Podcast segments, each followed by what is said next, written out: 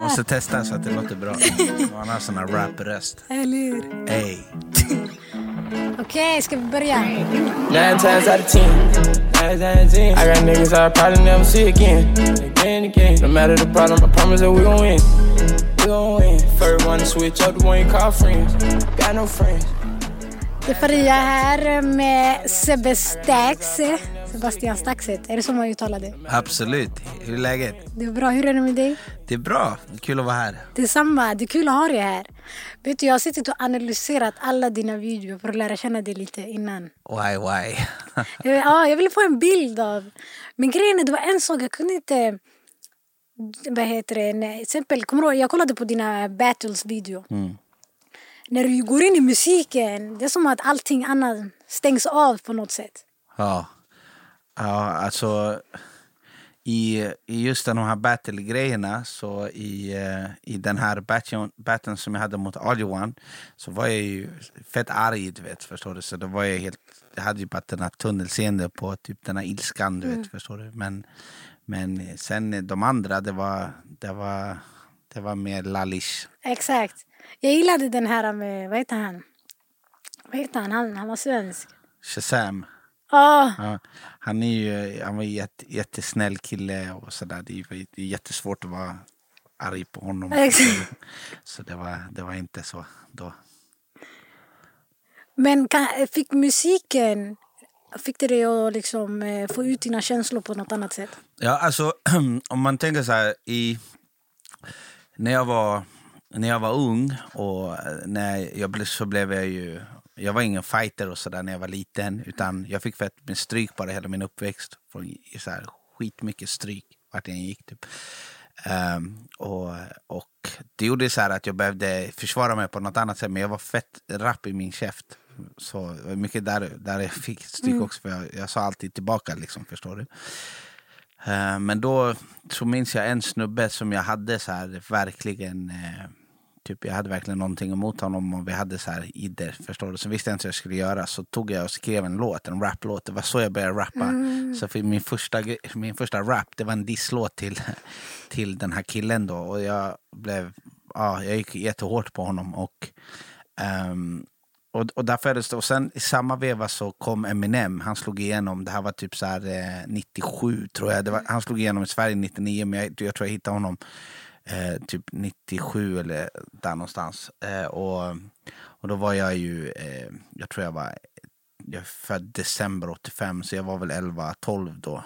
Och det var typ som att, och då hade jag liksom, jag hade börjat, jag var väldigt dysfunktionell redan då. Hade, hade hade svårt liksom som barn. Och, sådär. och det var som att Eminem beskrev alla de här sjuka känslorna jag hade på insidan. Och där jag hittade den här rappen och allting och tänkte så här att, att det här är, nu har jag hittat min ventilation. Och sen höll jag på med det, du vet så här. Och, och jag var med eh, på, så här, man åkte till Norsborg, jag var med på Redline Jammet och battlade och det var alltid så där. Så jag hade det där i mig, du vet. Men sen så när jag blev 15 och så där så började jag ju med kriminaliteten lite mer och började beckna och sådär och sen började jag göra mindre rån och stölder och sånt där och, Och, och då, då försvann ju, och då försvann man in i det där. Men 2004 så, så, så träffade jag Aladdin eh, från Gottsunda och, eh, och, och då föddes musikintresset igen. Så fick jag tag eh, på Ken där 2004 så vi började göra lite lite musik och sådär. Och sen, eh, det var in, inget allvarligt för det var fortfarande så var det kriminaliteten som lockade mycket mer. Och sen, sen eh, så jag spelade in några låtar så på skoj, gamla låtar och sådär. Eh, Och åkte ibland och spelade, åkte till studion och sådär. Och så lyssnade med grabbarna i bilen men det var ingen så här jag släppte eller något sånt där.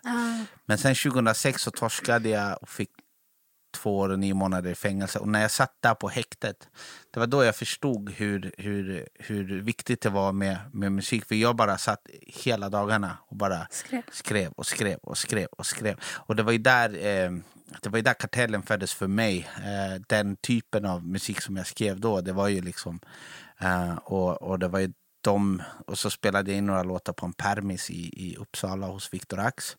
Och det var de låtarna som eh, kom till kinesen då och det var sen där vi hittade varandra. Liksom. Men vad heter det? När kände du som liten att du, att du hade starka känslor som ångest och sånt där? Alltså, jag minns att första gången jag tänkte på att ta livet av mig själv, det var, var jag tio år gammal. Och det tänker jag så här, nu som har barn som är 11 och 9, att du vet, de är jättesmå. Och jag kan inte ens tänka mig, alltså jag kan inte se framför mig ett sånt litet barn ha såna där tankar. Mm. Så det är helt sjukt. Vet, jag kan inte, men jag kommer ihåg det att jag gick upp på ett högt berg och så tänkte jag så om jag hoppar härifrån bara, för jag vill inte bara skada mig, jag vill, jag vill dö. Liksom, så att, och så stod jag där och, och velade liksom, om jag skulle hoppa eller inte. Och, och, och då var det den här ångesten som kom över mig hela tiden. Och den, den tror, men, men, men, men jag tror jag, man kan spåra den i mitt fall, att, att jag fick den här ångesten och nästan manodepressionen redan när jag var sju, åtta år gammal. Tror du att det är någonting som du föddes med? Nej, jag tror att det var, jag tror att det var trauman faktiskt som, som hände. Det var några händelser som var riktigt grova som hände mig och det var de tror jag som, som tog bort mig. Alltså det var två, två delar. Först att jag fick fett med, med stryk och blev mobbad. Vet, av, alltså, det, var, alltså, jag kunde bli jagad av 30-40 personer som bara sparkade efter mig och, du vet, så, och såna här saker. Och, Ehm, men sen den krocken som kom, det var så här när det uppdagades i skolan att det här hände. Jag har en minnesbild när jag var nio år gammal, får spark i huvudet på skolgården och lärarna går förbi och en lärare skrattar sådär och, och går. Och sen den andra saken var att det var en lärare som, som han visste hur jag hade det. Och det här är ganska sjukt för att jag har fått eh, ett brev nu från en lärare som jag hade i lågstadiet. Och Min mamma träffade en annan lärare. Och Båda kom så här och, och sa liksom, det var så hemskt hur Sebbe hade det. Vi, vi minns honom mycket väl från den här tiden och det var så hemskt. Och, och då tänker jag så här, hur, hur, hur, hur, hur kan man minnas en unge i lågstadiet 20 år senare om det inte var knas Grovt. på riktigt? Mm. Förstår du? Och, så, så, och, och den här läraren då som jag hade, han eh, han, eh, han stod liksom och eh, mobbade mig framför hela klassen på lektionerna trots att jag var mobbad redan i, i skolan. Och det var så här, så det var, och då tänkte jag verkligen så här, jag bara shit alltså. Det, det, jag orkar inte mer. Nej, nej precis. Och hur, kan jag, hur, hur, du vet, hur, hur tror du självbilden blir när alla klasskamraterna gör så och sen lärarna också? Då tänker du verkligen det är något fel, fel på, på mig. Du vet, förstår du? Så. Exakt. Och, och, där kom det där in och sen bar jag med mig det. Sen hittade jag olika eh, sätt att gömma det där på. Sen gick det från att eh, Sen blev det den här att om du sparkar på en hund tillräckligt länge till slut den kommer bita tillbaka. Och sen började jag bita tillbaka och sen bara flippade jag. Ja. Mm. Shit, det är ändå grovt alltså. Men vad heter det, vilken... Eh, hur gammal var du då när du började se ifrån tror du? Alltså, det kom olika steg. Typ sådär. Jag började så här, slåss och sånt där när jag var typ eh, 15, 16 där någonstans. Och liksom sådär. Men, eh, men så kunde jag fortfarande liksom, eh, förlora. Alltså, jag kunde fortfarande åka på stryk. Typ, så Det hände några gånger, kanske två gånger. Så där. Och så vet, att det kom någon som var lite, du vet, så här, lite över i hierarkin och gav mig en örfil. Du vet, så där.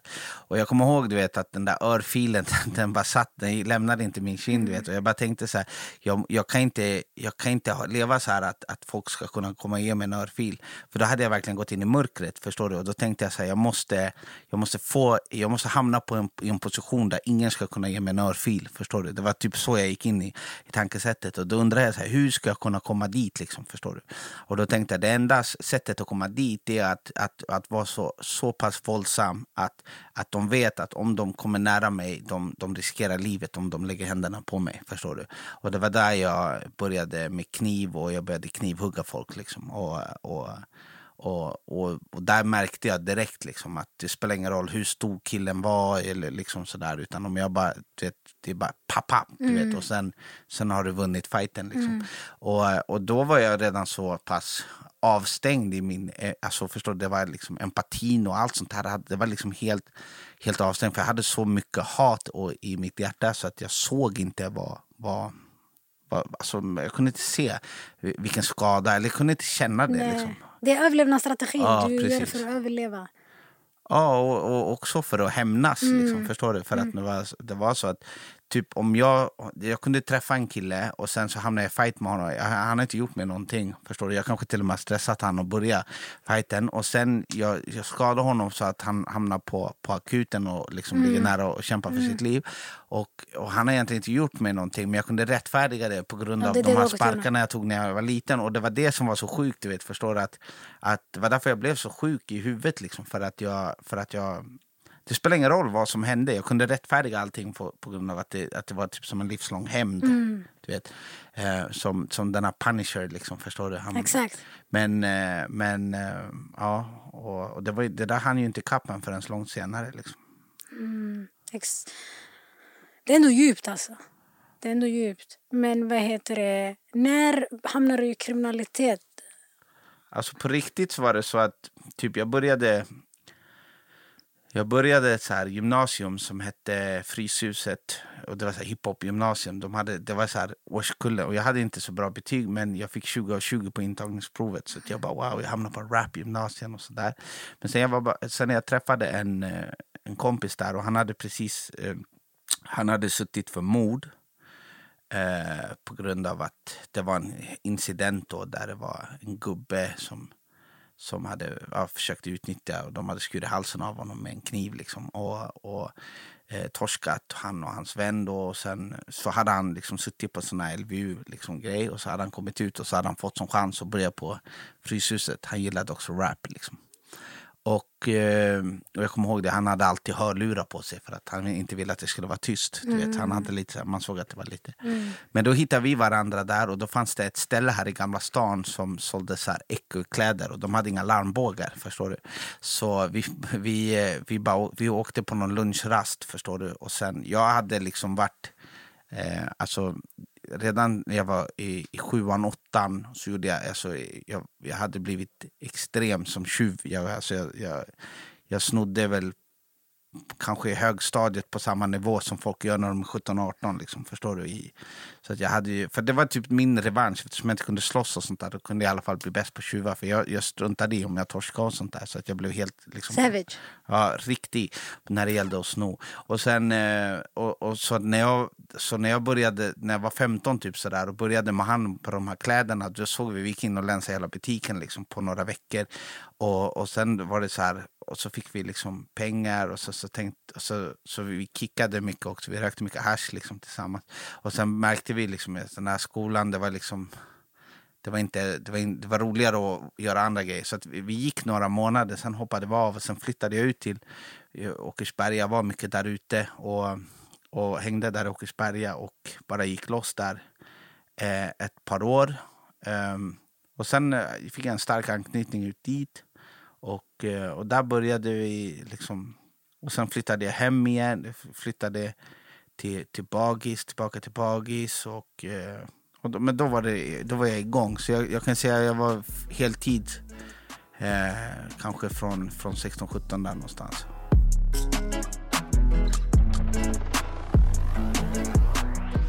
Sebbe, har du varit kär någon gång? Ja, ja absolut. Det har jag. Jag har varit, eh, jag har varit alltså, kär flera gånger och sådär men jag har bara älskat på riktigt en, en gång. Liksom. Och vad heter det, hur kändes det när det var över? Alltså, så här, du vet, om, om, du, är, om du inte älskar dig själv så är det svårt att... Alltså, du, det är så här, typ... Eh, om jag säger till, eh, till eh, till dig så här, du, du ska få 100 000, förstår du? Men jag har inte 100 000, så det är bara ord, förstår du? För att jag har inte, jag har inte det parano för att backa för upp det. Men det är samma sak med kärlek egentligen. För att om du inte kan älska dig själv, hur ska, du kunna, hur, hur, ska du kunna älska? Du, men du kan få någon så dysfunktionell mm. form av kärlek som har massa, du vet, kon, det, det, det, är så här, det är massa bittra rötter i det. Det är svartsjuka, makt, kontroll, avundsjuka, du vet, lust, du vet, så här, du vet, förstår du? Sex. Mm. Det är, bara, det är bara, massa grejer som, som, som ligger i botten av det, men det är inte riktigt sann kärlek. Mm. Så, så sådana förhållanden hade jag haft, haft flera. Jag hade ju liksom eh, flera. Du vet, eh, en gång jag hade en tjej som tog livet av sig. Du vet, och, och jag har haft jag har haft många såna dysfunktionella förhållanden. Du vet. Men jag har haft en, ett förhållande där, där, jag, där jag faktiskt gav mig på riktigt och där jag offrade mig själv och där jag lärde mig att älska mig själv så att jag kunde älska henne. Och det förhållandet det varar än idag. Liksom. Okej. Okay. Okej, okay, men det är bra. För att det är sant. Eh, och när man, har en, när man inte älskar sig själv, man hamnar i en destruktiv relation och vad heter det, det är inte kärlek. Man, man vill bara fylla tomheten och den fylls aldrig. Precis, och, och där kommer allt det där sjuka in. Och där kan mm. man se också när, hur, om det faktiskt handlar om att, att, att verkligen älska. Det handlar om att utge sig själv, alltså offra sig själv för, för den människan som man älskar. Och eh, då, då, då behöver man kunna lägga på, mycket på altaret. Mycket du vet, stolthet, själviskhet, själviska ambitioner. Allting. Liksom, kunna, eh, och det, därför tror jag också du vet, varför det är så mycket skilsmässor och sånt här idag. Det är för att vi formar, alltså det här samhället är väldigt individualistiskt. Du vet, det handlar inte om vad, vad, vad, vi, utan det handlar om jag. Du vet, förstår du? Och, och det är det som smittar av sig på familjen också. Om vi säger mamma vill göra karriär, pappa vill göra karriär. Förstår du? Ingen har, har, har tid att ta hand om barnet. Mm. Så barnet är mellan 7 och, och 18 på dagis och får träffa mer än dagisfröken än mamma och pappa. Förstår du vad jag menar? Det, det, liksom, och samhället, när samhället formar de här individualisterna då, då, då finns det ingen då finns det ingen plats för enhet i familjen och så där och därför blir det så mycket skilsmässor och så där. Så att jag tror att om man ska älska varandra på riktigt och man ska verkligen kunna leva liksom ett, ett, sant äktenskap om man ska säga så. Um, då måste man kunna offra sig för den andra som man är gift med. Liksom. Är det inte jobbigt att offra sig själv? Jo, men, men eh, det är bra också för att det, det ger ju mer. Alltså det, det, det är bättre att ge än att få. Eh, mm. Det, det är inte många som tror det, men det är det. Alltså det är mycket bättre att ge än att få. Liksom. Um, och det kan man se du vet, när man blir förälder och när man får barn. Och Då fattar man ju direkt att det är mycket bättre att jag ger mina barn än att jag får själv. Du vet, förstår du? Så, så det, men det är jobbigt och det gör ont att, att dö bort ifrån sig själv. Och så, från, men, men, det är, men det är nödvändigt om man ska utveckla karaktären hos sig själv och om man ska bli en bättre människa. Vilka, alltså, när insåg du att du behöver bli en bättre människa? Alltså, när, när jag verkligen... Alltså, såg mig själv i spegeln för vem jag var. Och, och du vet, um, apropå det här, du vet, jag sa liksom jag pratade med en, med en som, som så sa jag så här, så sa han så här, frågade han så här, älskar du dina barn? Älskar du din fru? Och då sa jag, det är klart jag gör det. Och då sa han så här, nej det gör du inte. För att, och då tänkte jag så här, vad säger du? Jag ska slår sönder dig, du vet, förstår du? Och jag blev skitprovocerad för den här, du vet, förstår du? Men då sa han så här, men om du verkligen älskar dem så skulle du inte göra så som, som du gör. Du skulle inte låta dem se dig påtänd, du skulle inte låta dem, du skulle inte behandla dem på det sättet du gör. Du skulle inte vara frånvarande, du skulle inte sticka därifrån, du vet. Och du skulle inte förstöra deras liv, liksom, förstår du? Bara för att du ska leva ditt. Och då, det var någonting som brände i mig. Du vet, förstår du? Det var ju där det där kom. Liksom, förstår du? Älskar jag? Nej, men mm. jag, jag, det är sant. Jag visar ingen riktigt. För kärlek det är inte bara ord, det är handlingar också. förstår du? Så jag, jag säger att jag älskar, men jag visar inte det i mina handlingar. Så hur ska jag göra det? Och då, och då såg jag mig själv i spegeln på riktigt liksom, och kunde låta blicken vila kvar över spegeln och se så här, nej, men jag lever, jag är ett, jag är ett svin liksom, mot min familj, mot dem jag älskar. Och, och jag, är, jag är fast där eh, på skolgården när jag var liten. Jag lever i den här bitterheten, i den här oförlåtelsen, i det där hatet som formar mig. Och jag måste gå tillbaka till när mitt hjärta förstördes och, och, liksom, förstår du, och, och förlåta dem jag måste förlåta och förlåta mig själv och be Gud om förlåtelse. Och, och, när jag gjorde det så, så började jag ändras. Liksom, förstår du? Då, då, då började jag... Du vet, och då fick jag tillbaka liksom en sann självrespekt. Inte bara självförtroende, utan självkänsla. Där jag gjorde rätt saker och där började det växa upp liksom, i, i mig. att jag kunde lära mig att älska mig själv, du vet, förlåta mig själv. Och när jag kunde göra det, helt plötsligt så kunde jag ge kärleken som jag själv hade fått vidare till min familj. Och då blev jag hel. Liksom successivt. Inte över en natt, utan det tog tid. Ah.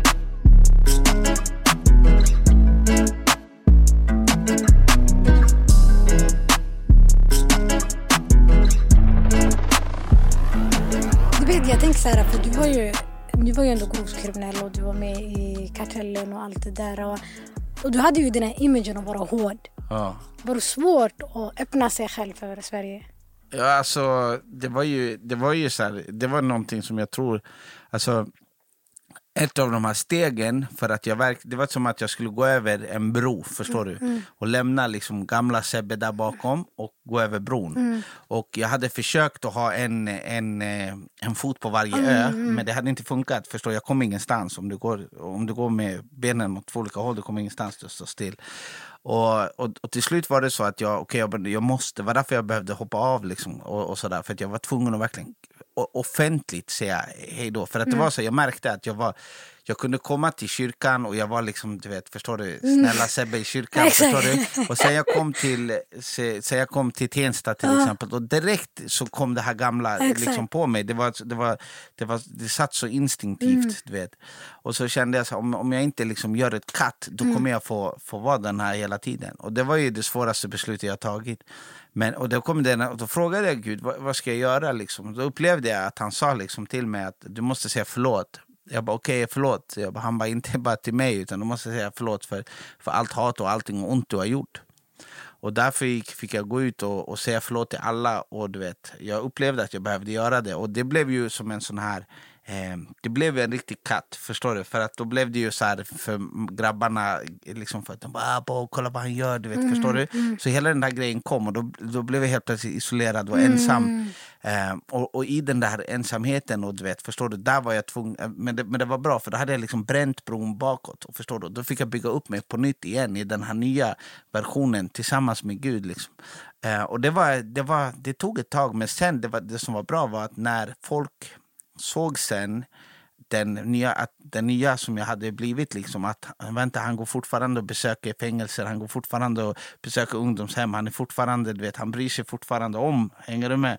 Och därifrån han kom, då började de, och så såg de att de höll, vänta han är drogfri, han är, det funkade liksom. Och då, då blev det bra, men det var ju ett par år där som det var riktigt tufft liksom. Exakt, men det är ändå modigt. Men, för jag tänker för de som lyssnar nu som är idag kriminella och vill lämna kriminella livet men de vågar inte. För de är rädda vad folk kommer säga om dem, vad deras vänner kommer säga om dem, vad tjejer kommer säga om dem. Vad har du för råd till dem? Liksom? Precis, och det, det är ju det som är... Alltså jag, jag tänkte så här att... Eh, typ jag brukade ett, få många så här kommentarer att jag var modig. De bara, bara... du, tog, liksom, du frontade gangsterrap i Sverige i alla miljonprogram i hela, hela landet och du är svenne, du vet, förstår du? Eh, så, så då började, du vet, det krävdes mycket för att göra det. Förstår du? du kan ju tänka dig hur många som Ja. ville testa. Du vet, för Ja, att, ja. vet, och, och, du vet, och ändå man överlevde genom allt det där. Och då tänkte jag så här, när, om, om, om, om, jag ska säga att det var modigt, förstår du? Så, så då måste jag, och, hur ska jag då titta på den här yngre generationen som idealiserar det som jag stod för och, och, och som liksom, förstår du, som vill bli den som jag sa att jag var, förstår du?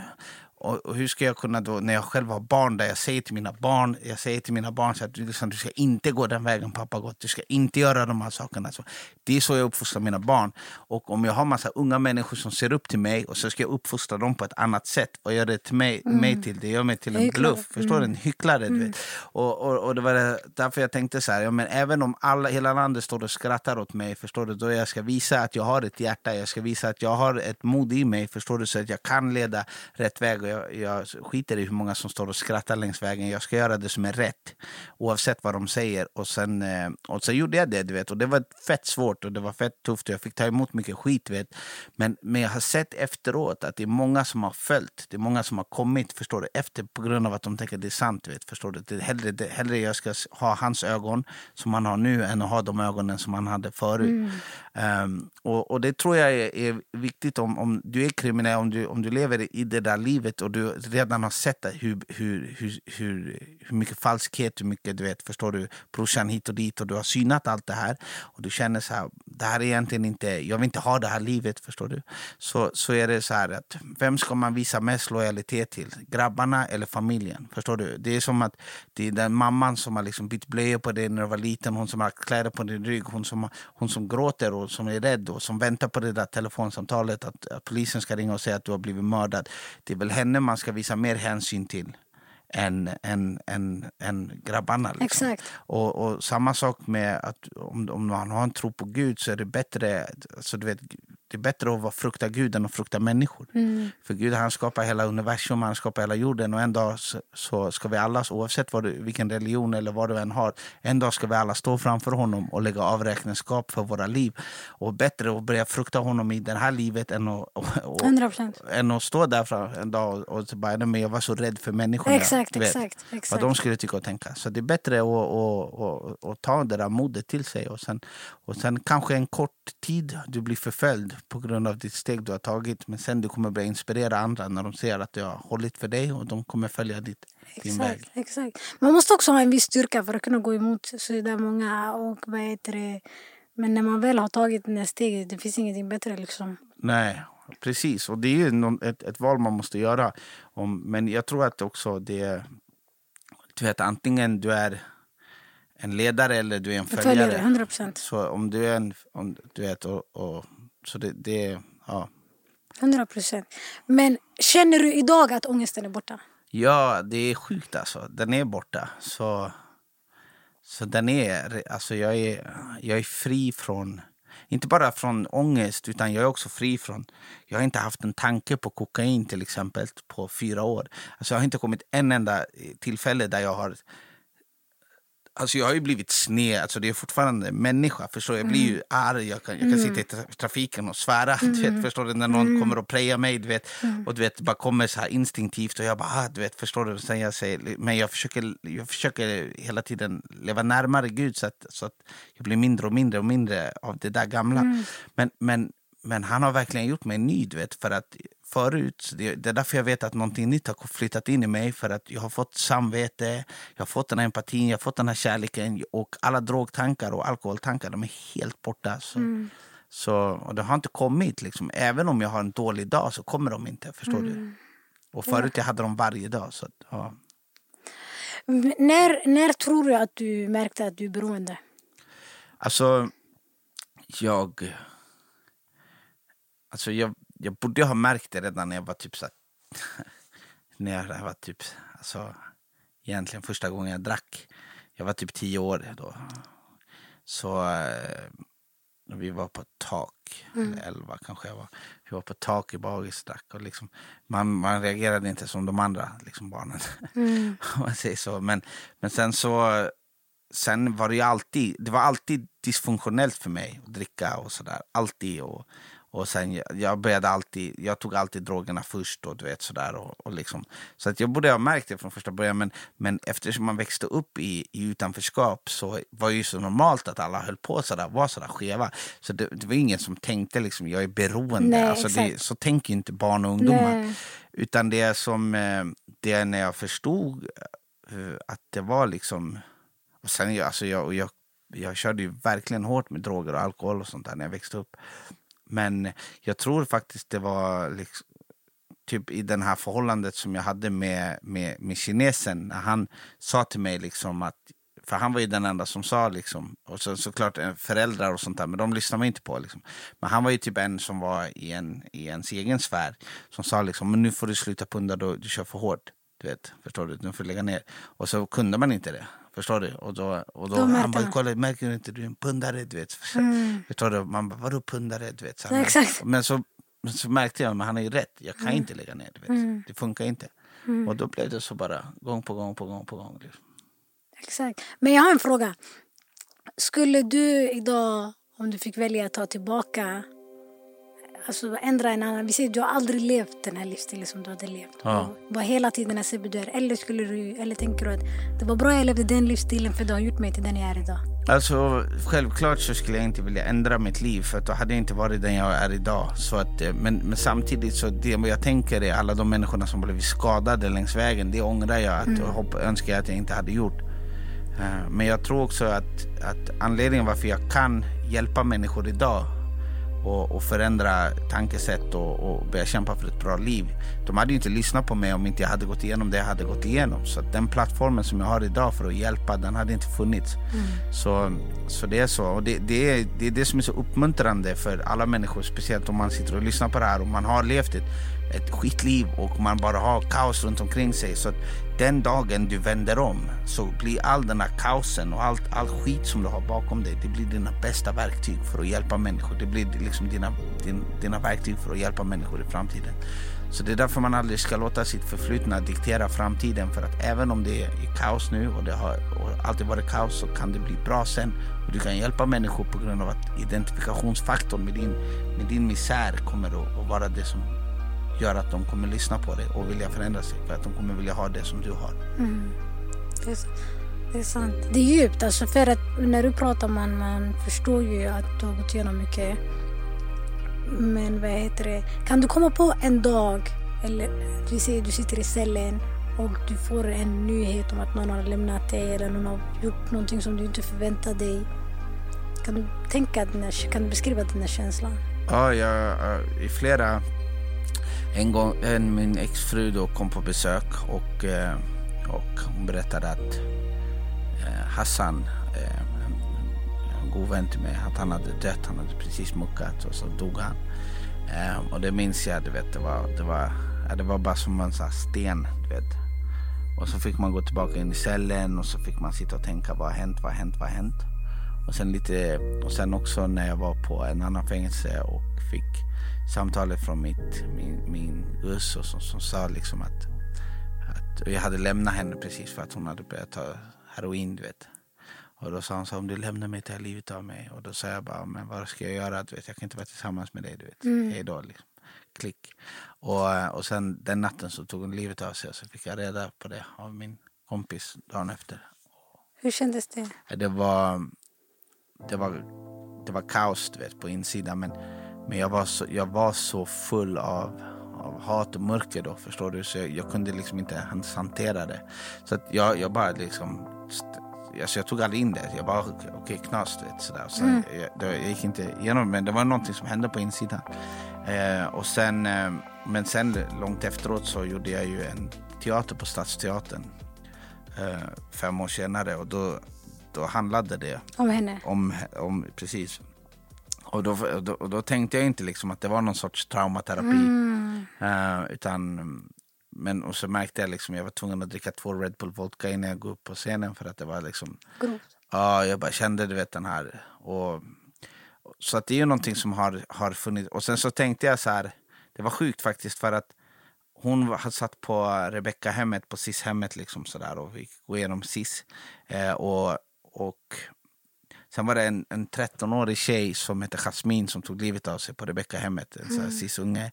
Eh, och och när, när jag såg bilden på henne, förstår du, så det, det kom en sån här... Flashback? Ja, på henne. Du vet, och, då, och, då tänkte jag, och då började jag tänka på alla de här barnen som sitter inlåsta och inte har någon, du vet, sitter där med sina självmordstankar. Och, och då fick jag den här, jag bara, jag måste, och då bara började jag, alltså då kom det tårar och jag bara gick ner på knäna på på golvet i, i mitt kök och så bad jag till Gud. Jag bara, Gud snälla gör så att jag kan besöka de här SIS-anstalterna så att jag kan träffa de här barnen. Snälla öppna en dörr. Sen ringde jag till, eh, till, eh, till eh, Rebecka hemmet och så fick jag så fem alternativ, fem avdelningar. Så frågade jag liksom, Gud vilken ska jag ta? Så upplevde jag så här, det var två, så jag bara tar två. Du vet.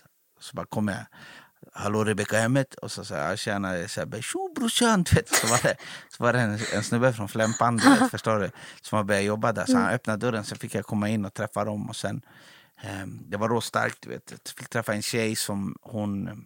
Vi satt och, och, och, kvar och så sa hon så här, kan, kan du be för mig? Så sa jag absolut. Hon bara, bra för jag, jag är gravid. Hon var 17 år gammal, sitter inlåst, gravid. Vet. Sen eh, bad att hon skulle få komma ut och så där. Sen jag var i Örebro och hade en, en, en, spelning där eh, så med kyrkan. Och, och, då kommer hon gåendes på torget liksom, med barnvagnen och var hon ute. Du vet, så, där. så jag har fortfarande oh, kontakt med henne. Ja.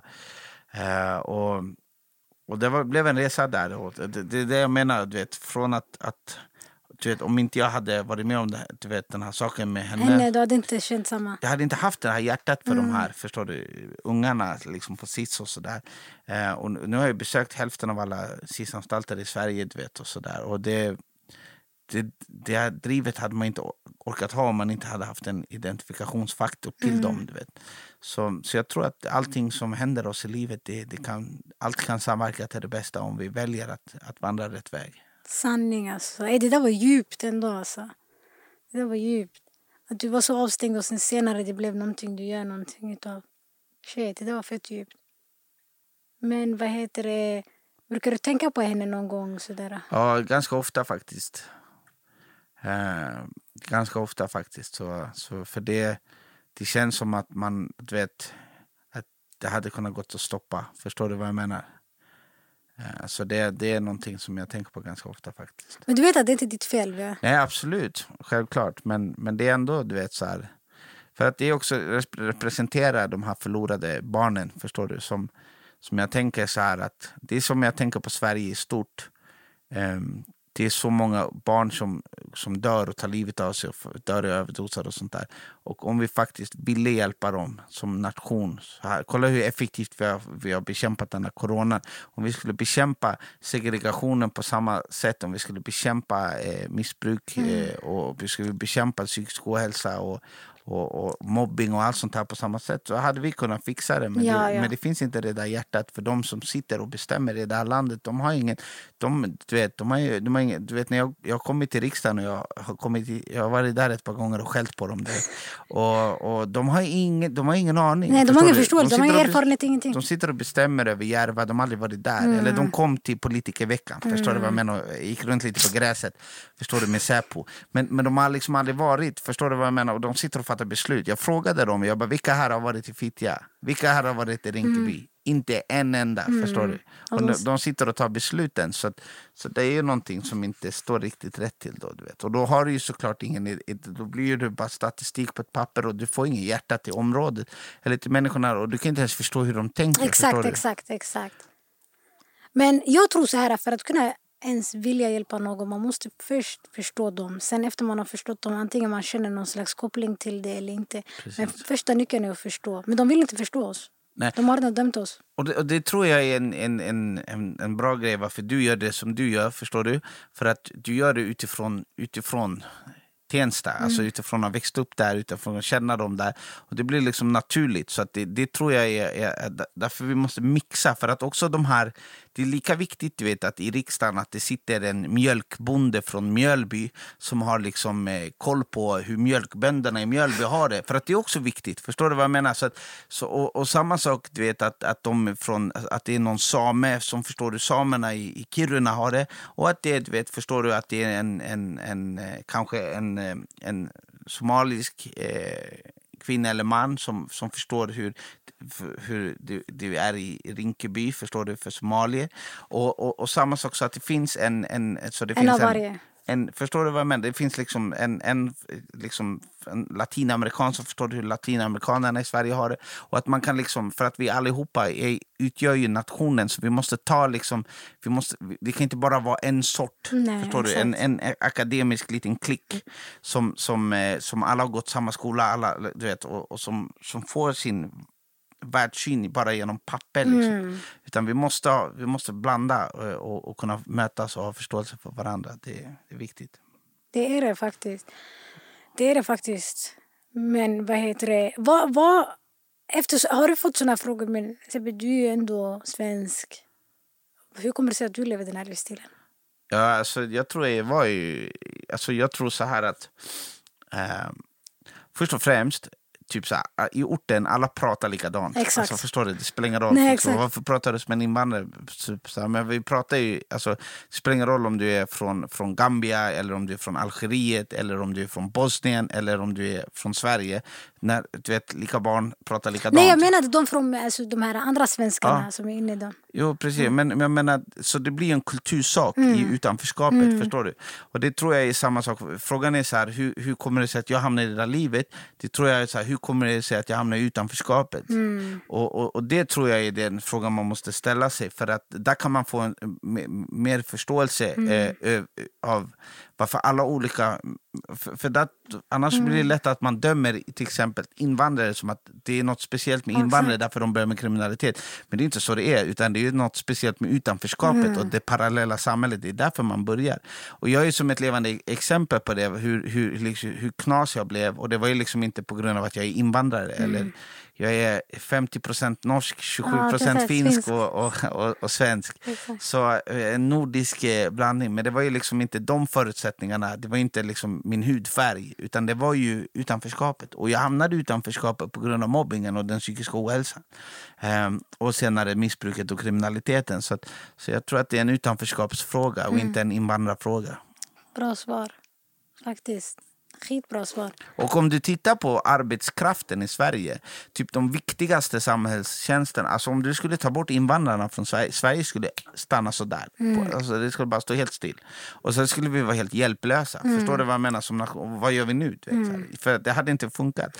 Så, att, så att det är också, det är också helt skevt att ta det till en invandrarfråga när, när Sverige är så produktivt och bra land som det är på grund av invandringen. Förstår du? Så att det är verkligen en utanförskapsfråga och inte en invandrarfråga. För det, det har ingenting med nationaliteter att göra. Det har, eh, det har med, med utanförskap. Eh, du vet vad heter det, när du bodde i Bagarmossen och sånt Ja. där. Eh, vad heter det, och du skrev dina texter. Kände du av att du skrev, alltså kände du av att du skrev bara eller att du var tvungen att tänka på minnen och sånt där eller bara kom det automatiskt? Jag har alltid, alltid, jag har aldrig liksom, eh, jag har aldrig, alltså, det har alltid varit substans i allt jag har skrivit. Och jag har aldrig velat liksom skriva om någonting som jag inte har sett. Och du vet, nu så är det ju, rappen är helt annorlunda. Nu skriver ju, alltså, man kan ju bara lyssna på texterna och så tänker man ju så här, det här är ju inte, det är, ju, det är väldigt mycket överdrifter och sånt där. Förstår du vad jag menar? Typ, eller så har vi typ så här hundra massmördare i hiphopen. Liksom, förstår du? Men, men, eh, men, men det har ju blivit en annan sak. Och det är också en, en kulturinfluens från USA och det har blivit på ett annat sätt. Men jag har alltid, du vet, den här socialrealismen, det har alltid varit det som har kickat mig. Du vet, förstår du? Att, att precis som den här, jag vet inte om du har sett den här filmen Tjuvheder. Nej, fan Leo sa till mig igår att jag skulle kolla på Ja, den. det är en... eh, Det är en du vet, Om tjackisar va? Ja, och det är, så här, det är socialrealism. Han, Peter Grönlund som har gjort den. Han, han, han får fram det där, socialrealismen. Förstår vad han beskriver? Det så här, okay, det, och, det, och det tyckte jag alltid var kartellens styrka. Att du kunde alltid känna i bilen, du kunde se, om du åkte runt i program, du kunde se det här. Liksom. Det, var, det var faktiskt, det var, det var realistiskt. Det var inga fantasier, förstår du? Utan det var, det var faktiskt det, det var, det var sanning liksom, och realism i det. Social realism. Och, och det tror jag varför det blev så brett från, från hela landet. Eh, Ja, varför många kulturmänniskor också, konstmänniskor, gillade det liksom, på grund av att de kunde känna igen den här socialrealismen. Men- Och Sebbe, du är den första i Sverige som hämtade rap till TV4. Alltså till TV bara allmänt. Hur känns det att du öppnade vägen för rap? Alltså, det, det har ju varit alltså, annan, det har ju varit såna här eh, Petter och, och såna här. Eh, Men det var, jag menar gangsterrap, Ja, förlåt. du, precis. Jag menar Men, men det är ju... Men det kom ju med, med, ett, med ett pris. Alltså, Mm. Jag tänker på den förföljelsen som, som vi hade och den hettan vi hade. Den, är liksom, eh, den var ju extrem. Alltså, Mm. förstår du? Vi hade ju liksom eh, flera polismyndigheter på oss. Vi hade regeringen på oss. Vi hade Säpo på oss. Det var liksom det var helt knas, vet. Och, och, och det var ju den... Sen, men nu är det ju det där helt borta. Förstår du? Nu är det liksom Malou, typ. Det är lite så här... Förstår du? Det är lite skillnad, du vet. Förstår du? Tänker så här, det var värsta grejen där med Malou. Jag tänkte så här, du vet, jag har suttit hos Säpo, du vet, med såna killar som har suttit och kollat mina ansiktsuttryck medan jag, sp- med anteckningsblock medan jag pratar. Jag bara, förstår du? Polischefen har, eh, har jagat mig, du vet, förstår du? Jag träffade Reinfeldt och du vet, förstår du? De har stängt, eh, de har stängt av min telefon när jag skulle filma Reinfeldt med såna jammer över hela Medborgarplatsen. Du vet, så här, det var lite annorlunda, du vet, på den tiden. Men, eh, men, det var, men det var en annan tid, du vet, förstår du? Det var, Det är ändå roliga minnen, är det inte? Jo, alltså både och. Alltså, de där grejerna så är såklart... Sen allt, alla minnen är inte roliga, men, Nej. men just de där grejerna var ju så... Alltså, de där grejerna är ändå, det är någonting man kommer bära med sig hela livet. Liksom. Mm. Och det är ju egentligen eh, de enda som eh, faktiskt vet hur det har varit är ju, alltså, under de där åren. Det är ju jag och, och kinesen. Mm. Förstår du? Och sen några till du vet, sådär runt mm. omkring. Men, men det var ju det var ju en helt eh, det var en helt annan det var en helt annan liksom Ja, det var, det var ju så här public enemy-grej. Liksom. Exakt. Men du vet om man kollar på vet du, dina intervjuer när de nämner kinesen.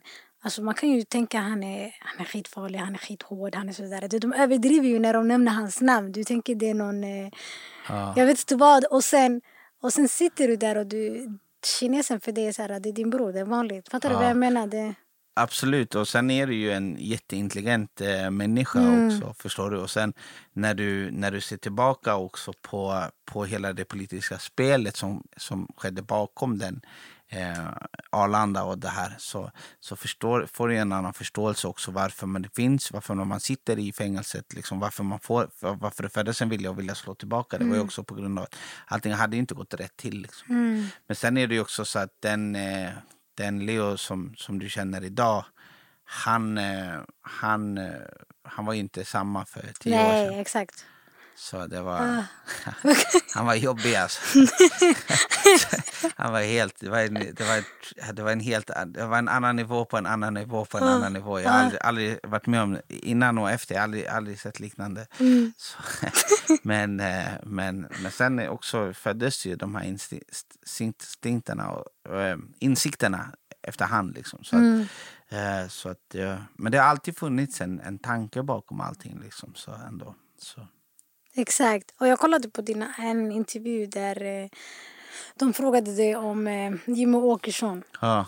Och du skrattade. Sen ja. han vad är det du skrattar åt? Du bara, alltså, det finns ju seriösare grejer att prata om ja. än eh, Jimmie Åkesson. Men hur känner du att de la dig, alltså, de tog dina Twitter-grejer och allting så seriöst? Nej, men de gjorde, det var ju två spår i det där. Först mm. var det ju den här eh, först när jag la den här Twitterinlägget, det var ju för att de hade en debatt om att man inte skulle få ha slöja. Förstår mm. du? Och där jag blev fett sned för att jag, du vet, jag har fortfarande exakt samma åsikt. Mm. Alltså, jag klarar inte av den här diskussionen att du ska, ska du gå och säga till folk att de inte ska slöja. Mm. Alltså förstår du, vem är du? du vet? Alltså, det, det, det är bara, det det är kränkande, du vet. Mm. Förstår du? Och, och sen om du, jag är troende, förstår du? Mm. Jag är kristen, men jag har massa vänner som är muslimer. Mm. Förstår du? Och lika mycket som jag vill att eh, min tro ska respekteras, jag respekterar muslimerna och deras tro. Och alla som har en tro, förstår du? du kan, och det här är heligt för människor, du kan inte komma in där och Nej, liksom Det är helt fel.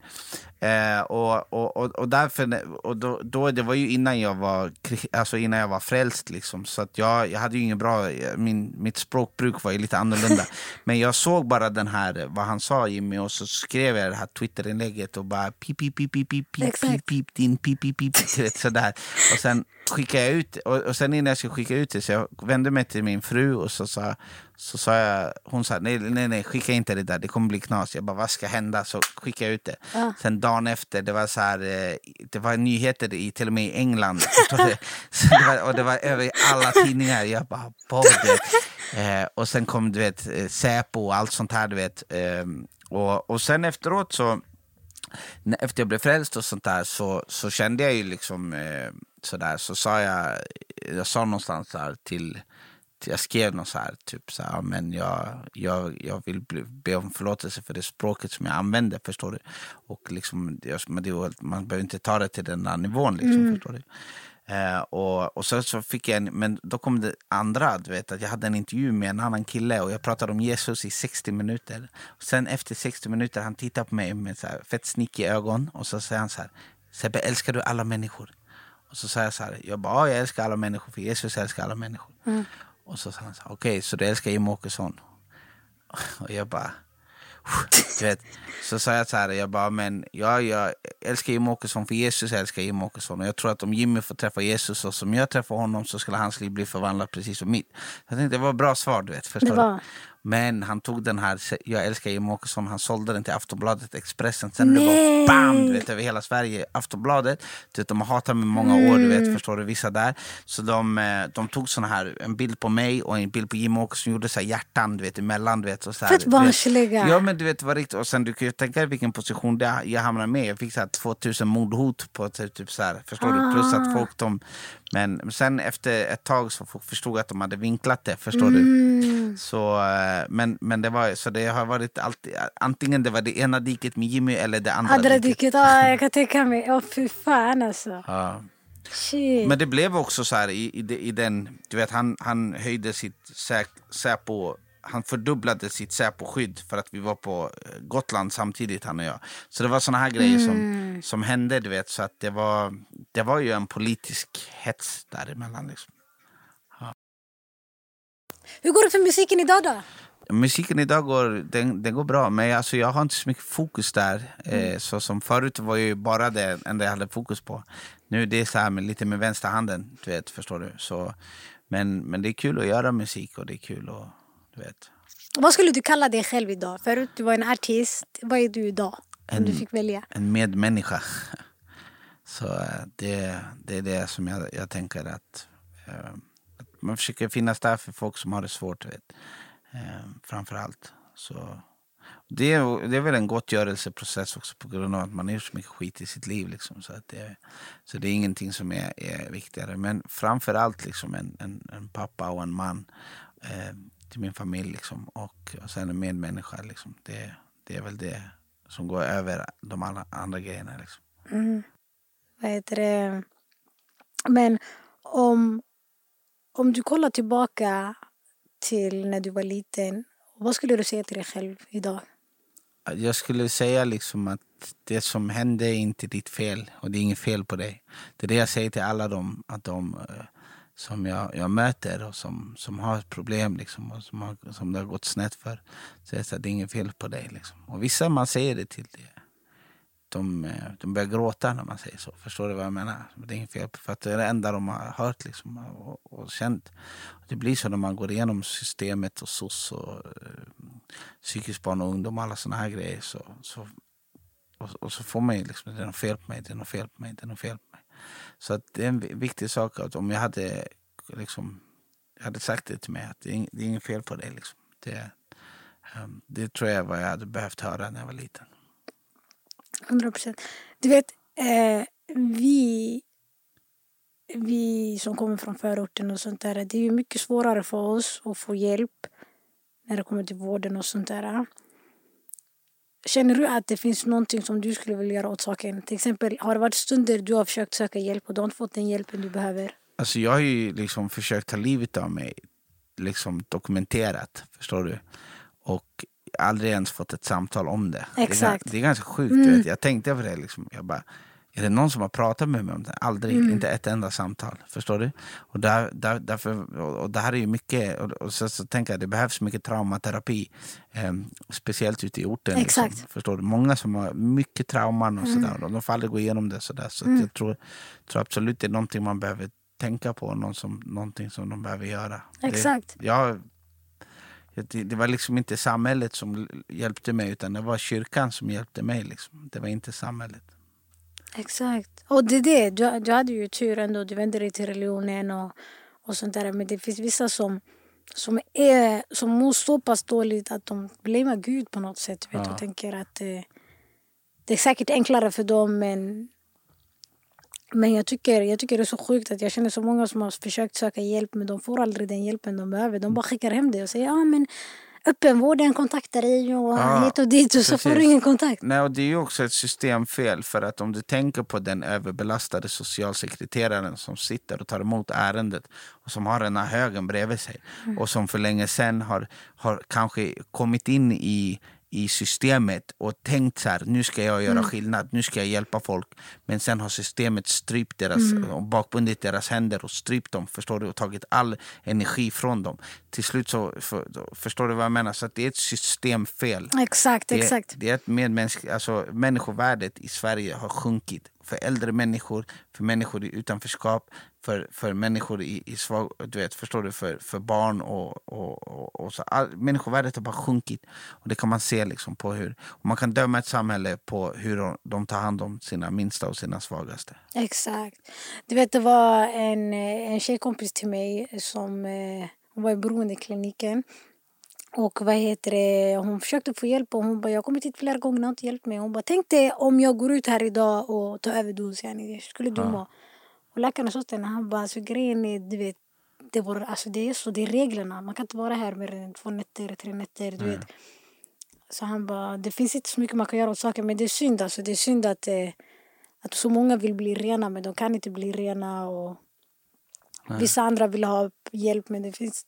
Därför jag tror vi måste göra någonting åt saken till vårt folk. Och...